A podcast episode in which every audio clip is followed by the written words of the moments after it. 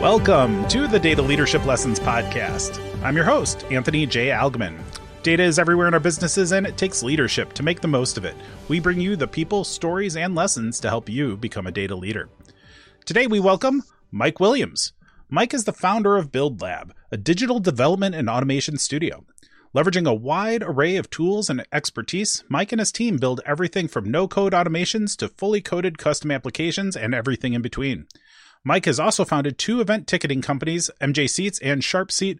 Mike, welcome to the show. It's great to have you here. Yeah, thanks for having me on, Anthony. So, like we do with all of our first time guests, uh, why don't you just take a couple minutes and give us a more in depth career story and how you ended up starting your businesses and, and kind of what led you to deciding this is what you wanted to do uh, in your career?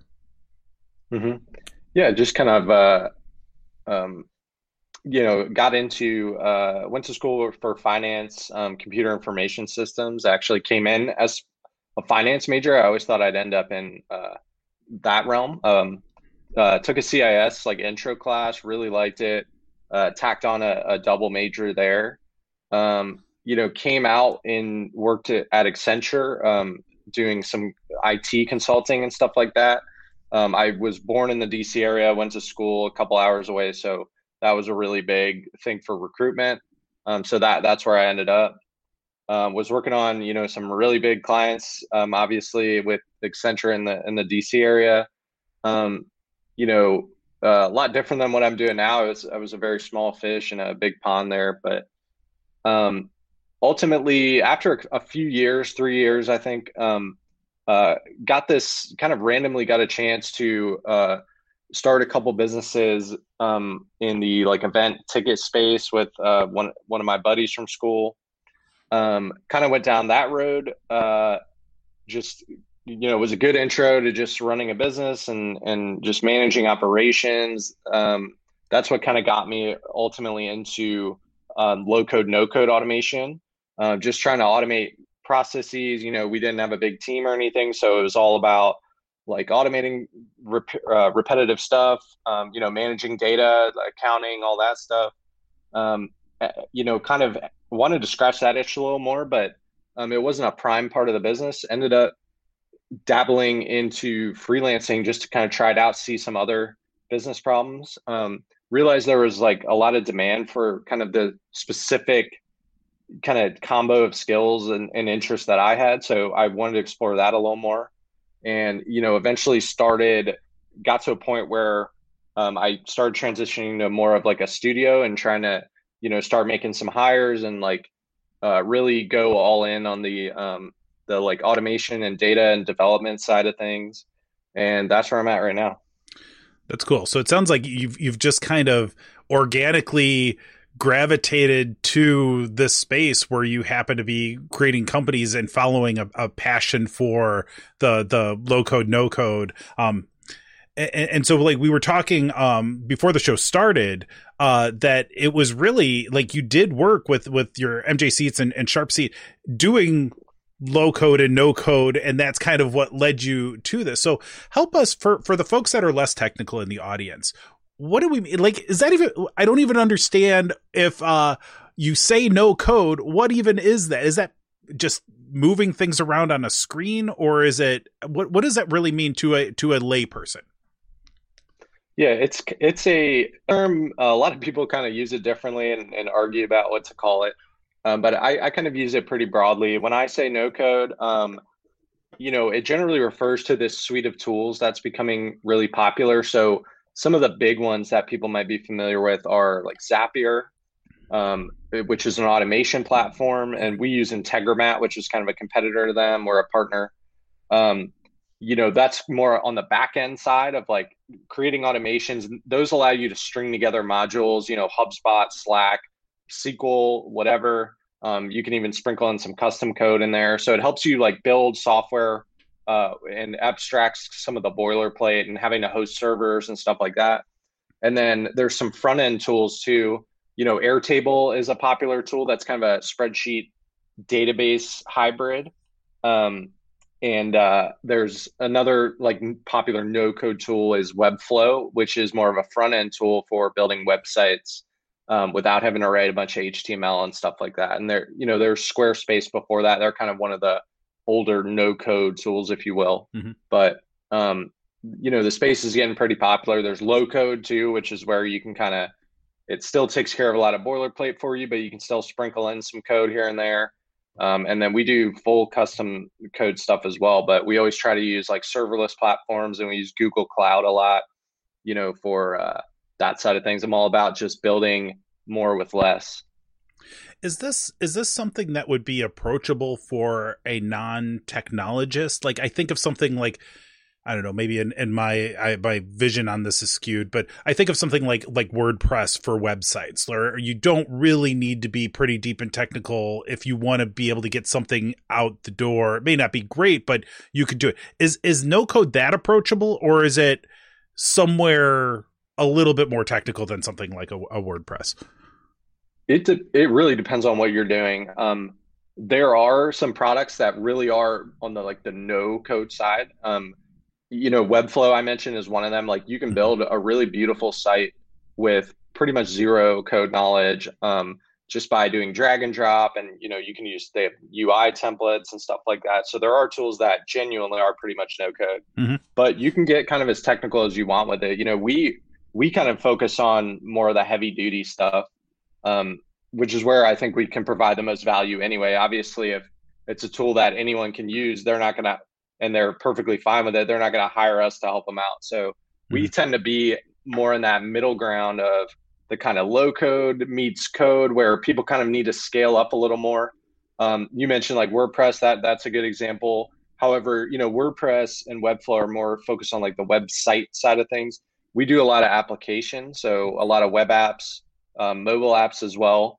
So those are more of like a full stack development environment, which these website builders aren't necessarily um, cut out for. So, you know, we certainly do a lot of very technical things that our, our clients couldn't do themselves. That's why they hire us. Um, but it's definitely, I'd say, more approachable. You know, I've seen people build some pretty amazing stuff who um, who don't know how to code at all. They've never written a line of it.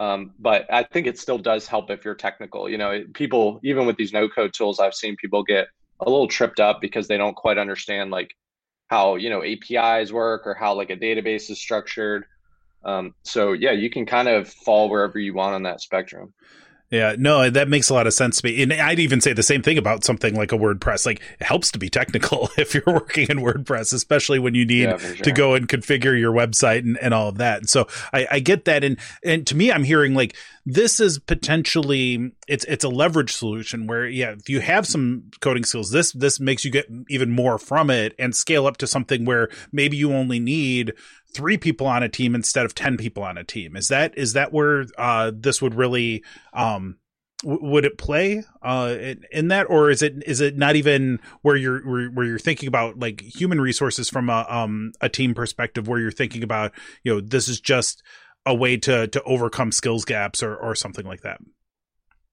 yeah i think it's it, it can definitely provide leverage i mean that's what we do a lot where um you know, even if we a client, you know, pays us a decent bit and they have a they pay a decent bit per month on some of these no code tools, you know, they can still get expensive if you're running a lot of stuff, but it saves them the need to have, you know, full time developer on staff. Mm-hmm. Um, even without, it's not always necessarily about replacing people either. You know, um, a lot of times companies are scaling up, they're hiring like crazy, but they want these people can be, you know, they're their employees can be more powerful if you give them these tools. So if we create like an internal application that does a specific thing for them, you know, that can help leverage their, you know, the uh, like human capital. Um, the goal is, you know, not to replace humans, it's to kind of leverage them and make you be able to do more with less, right? You can be, you know, running a $10 million company with like a $2 million payroll kind of thing. So, um,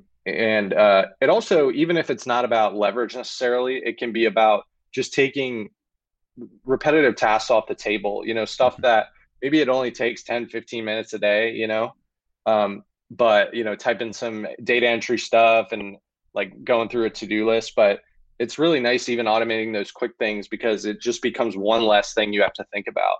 And these businesses can focus on their core you know what they really care about, um, which usually isn't data entry or syncing data back and forth or you know accounting and stuff like that. They they they want to keep focused on their product and stuff like that. So um, yeah, it's definitely a, a great leveraging tool, and um, that's why these no code low code tools have gotten really good now. You know, most of these SaaS products now have public APIs, so it's really easy to like plug and stitch stuff together. Mm-hmm. Um, probably more so than it's ever been. I think that's why it's getting so popular now. Um, but yeah, it's there's tons of power there. It's uh, it's exciting. That makes a lot of sense. And you're talking like when when you say things like helping these businesses do what they do best in in, in their business and and not focusing so much energy on the lower value tasks like that's exactly the kind of thing in in data leadership lessons that that we think about all the time. It's like where can we put our energies in the things that will help us differentiate our businesses versus the things that we just need to do to be able to do our businesses? And this seems to to play a lot there. And so let's talk about build build lab uh, in particular because it it sounds to me like you you are fundamentally a, and and I don't know much about Build, Build Lab coming into this conversation. Are you fundamentally a consulting firm, or do you have a product on top of that? I know you have partnerships with some um, product vendors, but how does your business work? What do you what do you do as your uh, core business? Yeah, we we mostly do service work at the moment, um, and that could be more consulting, advisory stuff. It could be more building, like technical. Um, and there's kind of two different sides too. There's like the automation, low code, no code integration side, and there's also the application side. We, you know, we build custom web apps and SaaS products and um, mobile apps and stuff like that. So people come to us for kind of a wider uh, array of things. There are some jobs where I'm just serving as, you know, it's not so much of like studio contract work. It's more of um, I do some consultancy and like CTO, kind of partial CTO work for uh, some like exciting startups. Um, and then um, I do. I, am actually partnered on on an application as well, pretty big one that that I can't talk about too much, but it'll drop. So I kind of do all those those different things. Um, uh, but yeah, that's kind of uh, on the product side. We don't. I, I, I have something that I've always wanted to build. Like we kind of do build products that we can reuse here and there um, for different clients, but ultimately that that is the angle. I'd love to put more product out there. Um, I always just love building like SaaS apps and and web applications, and there's a lot of tools and with like Stripe and Firebase that you know make that really easy these days. So I want to put more product out there for sure.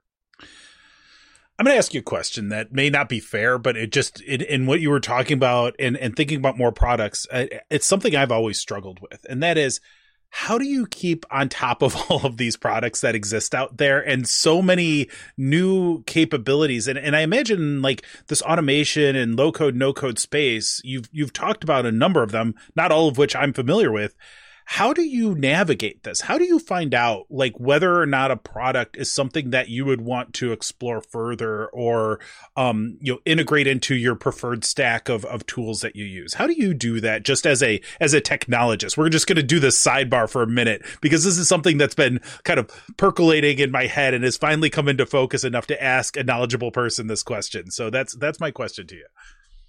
Yeah, that's definitely a fine line to walk. You know, you don't to be chasing every new shiny thing um because there's just not enough hours in the day. Yeah. Um i'm luckily i'm really curious about all this stuff so i just try to stay on top of this stuff just for fun you know i try to follow the right podcasts the right people on twitter that are going to curate these things for me. And i usually wait till something's a little more proven before i really dive into it. You know it's every other day there's some new you know a new website builder a new automation platform.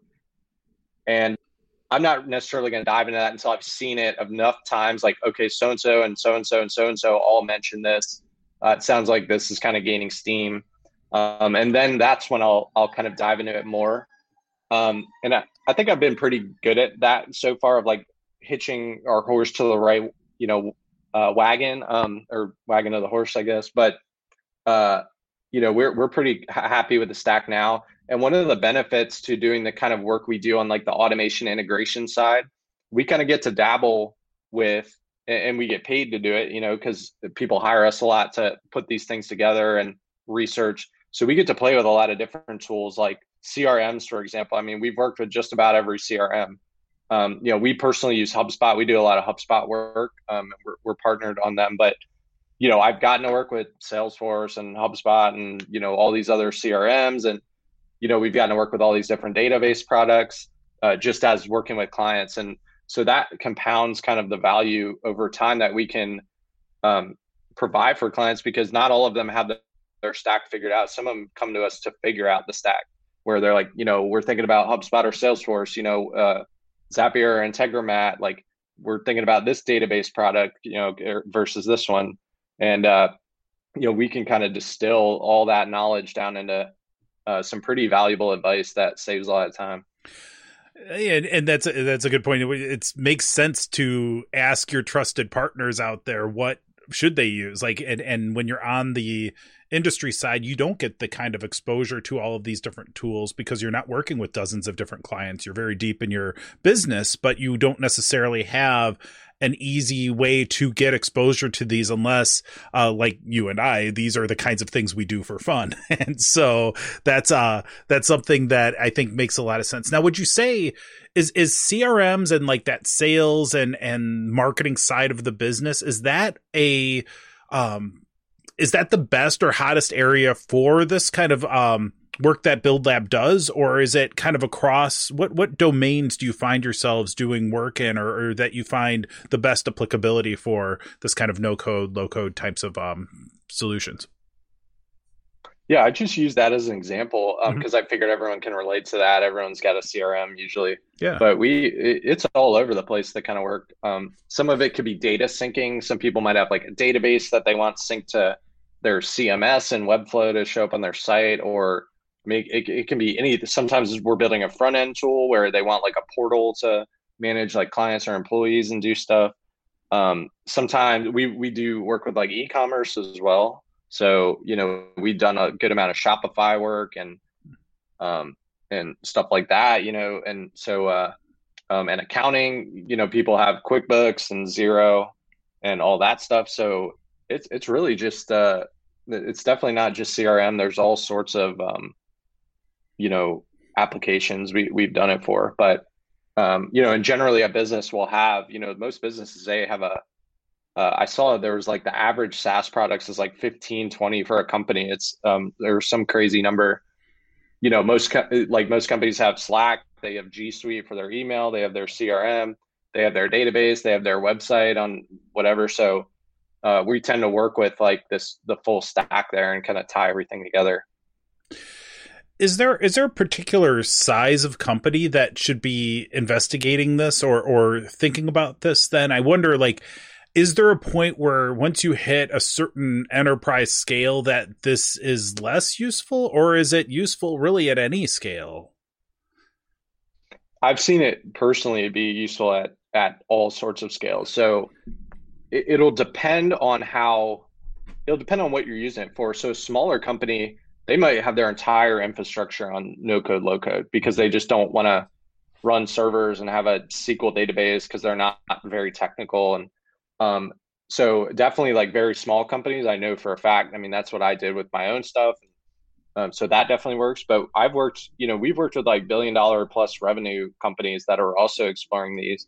And these those companies have engineering teams. They have their core product. Maybe they're a SaaS app or something like that, and or, or an enterprise, and they have like some big ERP system. But they'll use no code not to like replace their stack, but as more of a complement for maybe some internal tools. Um, that's a big thing. Is you know it's nice to be able to have not have to bug your dev team and have like a big backlog every time you want to make a change with stuff. So some of them will like they'll have their main stack, their engineering team working on the product, and then they'll have uh, no code tools and and like maybe they use Airtable for not their main database because it wouldn't really scale for you know a, a, big company, but they might use that as more of like an internal thing to track employees or freelancers or whatever. Um, and that way anyone can kind of build on top of it and tweak it without having to bug devs. So it, I definitely have seen it work at any scale. That's something we're kind of good at advising on too, is because we've grown out of a lot of these tools ourselves.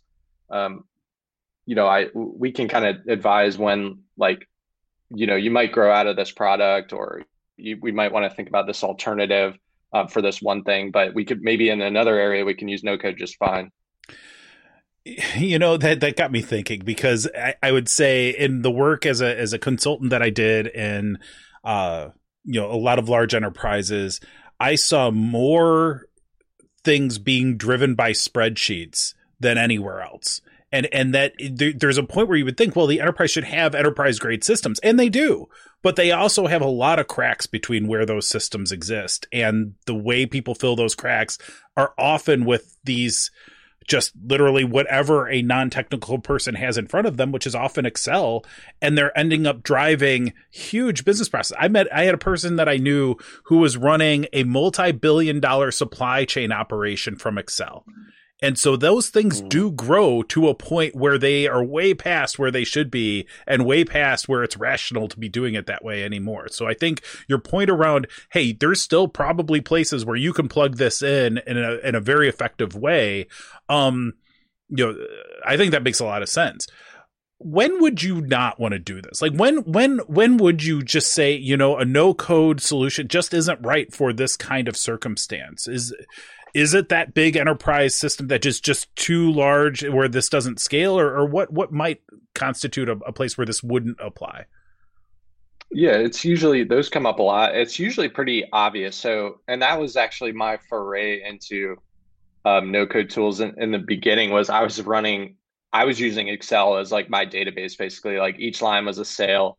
You know once i got up to 100000 rows or something um, I realized that I needed to find something else. Like the workbook was super slow, you know. Mm-hmm. Um, and I see, I do see a lot of clients like push Excel to the limit, and even Google Sheets now is very popular.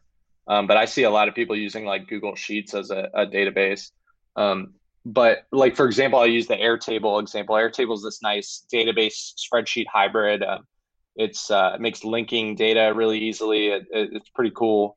Um, but they have pretty much a hard like 50k record limit so any enterprise storing like actual big data in there, um, you know, millions of rows, it's it's obvious that's not going to work. Um, however, I have seen clients that have a more proper, they have a SQL database for like the core of their app, but they push, yeah, and we've set up some of these automations where we kind of aggregate and push more like high level data to Airtable, for example. So maybe the SQL database has a million like time entries, right? But we'll push so you can't fit those in airtable but maybe we'll push like more project summary level. Um, you know like we've had clients that do project management so in there they can view you know high level like by project by client data um, and where we just kind of add up the hours and show metrics and stuff like that. So you, you can use them both together. We've done that a lot. Um, but it's pretty obvious when generally you don't want to put the like core app functionality. Say you have a web app that is tracking, you know, it's going to have millions of data points. Um, it, it, could even be a small app, but maybe you're just storing a lot of data. Um, you know, like in the event ticket space, for example, we just mentioned like there's tons of data points there in terms of like events and venues and all that stuff. So um, that that's on the data side. On the more like processing side, you know, these no code tools charge by the task, Zapier and Integromat. So if you're just running some automations, you know, a few times a day, that's perfectly fine for them. Um, but you might have a case where you want to run tens of thousands of tasks a day. Maybe you're crunching data from an API and you're looping through these big arrays and doing like all, you know, looping through like hundreds of thousands of records and keeping stuff in sync. That could get expensive in no code land. And it could also maybe not quite scale as well or be as like reusable. Um, so that that's a case where we'd maybe spin up a little bit of custom code. Again, it could be in conjunction with the current tools they have. So um, there's definitely that. That's ultimately why I learned to code is because I grew out of some of these tools for some stuff that I was trying to do. Um, but I we use them both every day now, so there's uh, for sure use cases for both. Hmm.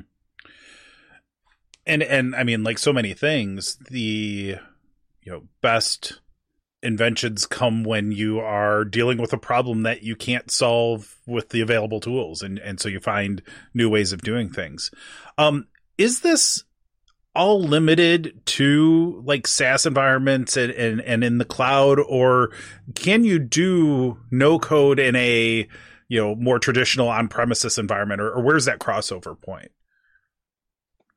Yeah, I mean, almost everything we do is cloud. Some of these, a lot of these tools have enterprise like on prem plans if you really need it. Um, you know, a lot of people in like med, uh, you know, healthcare might need on-prem to like comply with HIPAA or something like that.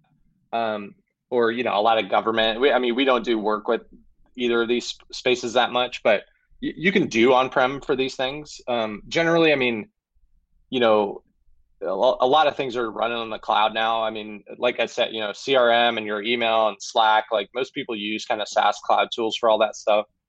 Um, but on-prem is an option. Um, that's just not something we do as much. Got it. So you, you mentioned uh, that you uh, specialize in, in serverless development, and and I'm curious, uh, you know, where that stands. I, I was was a big fan of, of Lambda when it came out on AWS, and and did some microservices architecture stuff then. Um, but it's been several years now. Um, where where are the the latest innovations in that area and, and how does it like what what kinds of things are you working with today that that are particularly exciting in that space yeah if you've been out of it for a couple years you've probably missed a lot honestly it's uh that's a really exciting space um and there, there's certainly yep, lambda and aws has their whole cloud computing platform that's a big one that's been a cloud computing's been around for a while you know google has google cloud um, but more recently there's a lot of more focused like app frameworks. So we use, for example, Google Firebase um, and AWS has Amplify as their version of this, but it's basically like an app backbone as a service kind of thing. So with Firebase, we would use that for authentication. Um, they have a database like a NoSQL data store. They have file storage built in. Um, they have cloud functions like you mentioned Lambda.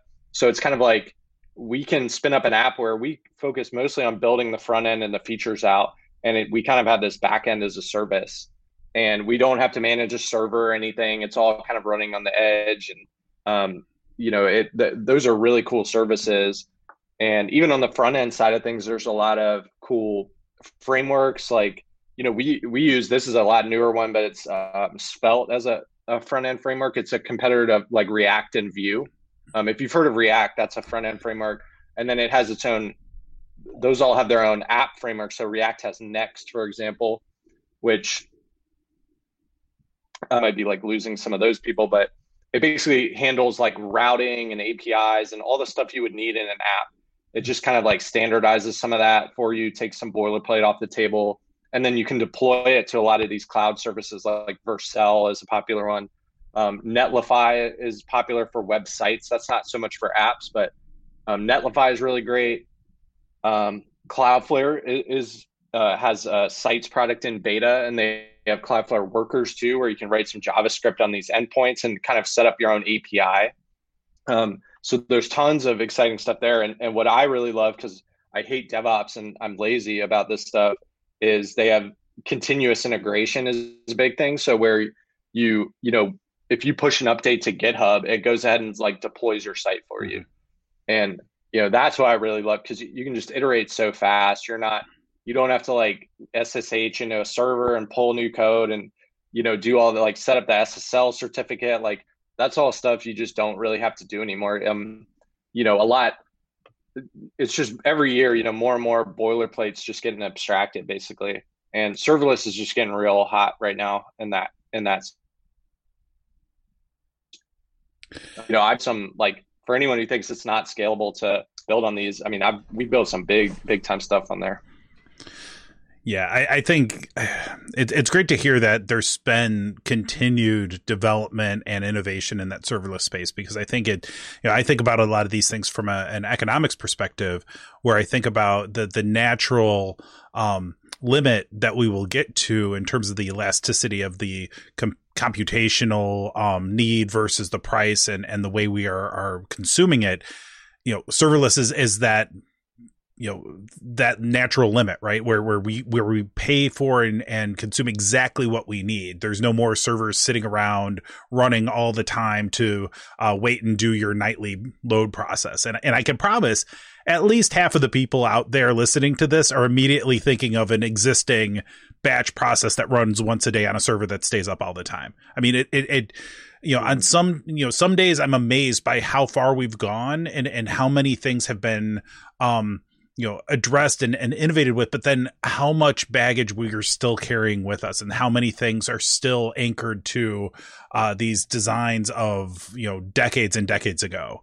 Um, and so you know i think as as those of us that are listening to this and thinking about our own particular situations at work you know how can we start to do these kinds of innovative things you know bring in you know automation and and no code or low code or, or even just things like serverless and and start to build these workloads even if you're building all your own code how can we start to implement things that have meaningful impacts to our bottom line and and and that efficiency that we're working with in our businesses? And so i think this becomes something that you know in what you're talking about in the work you're doing with build lab it's something that all organizations should be thinking about if they're if they're working with computers and data and code uh, they need to be thinking about how to get that better. I, I, think you would you would probably agree with that right mike? Yeah definitely. I mean we have a lot of people that come to us. This is part of why i like really dove down that rabbit hole is because you know i would get leads that were kind of running on maybe a leaner budget like they didn't have a full-blown 100k like full stack app budget and they wanted to build some MVP or something. And um, you know, for you know, for me to be able to like do that, take that work and and pay devs and and stuff like that at like you know like an affordable budget or whatever um, we had to learn how to like build quickly and cost effectively um, so you know we don't necessarily have uh, you know like I, I, I don't necessarily want to build these like two year you know full stack like these more classic like monolithic erp apps where we you know it's kind of like distributed and um uh you know i, I just wanted to build really lean i guess is is what um so i really started diving down this rabbit hole and i used to think building a full stack app was like before i started developing i thought that was sounded so hard. I, I was like man that must take forever and cost all this money and um, but with these serverless platforms, yeah, we've spun up some apps really quick and we build frameworks and stuff so that each time we're starting from square four or five instead of square one.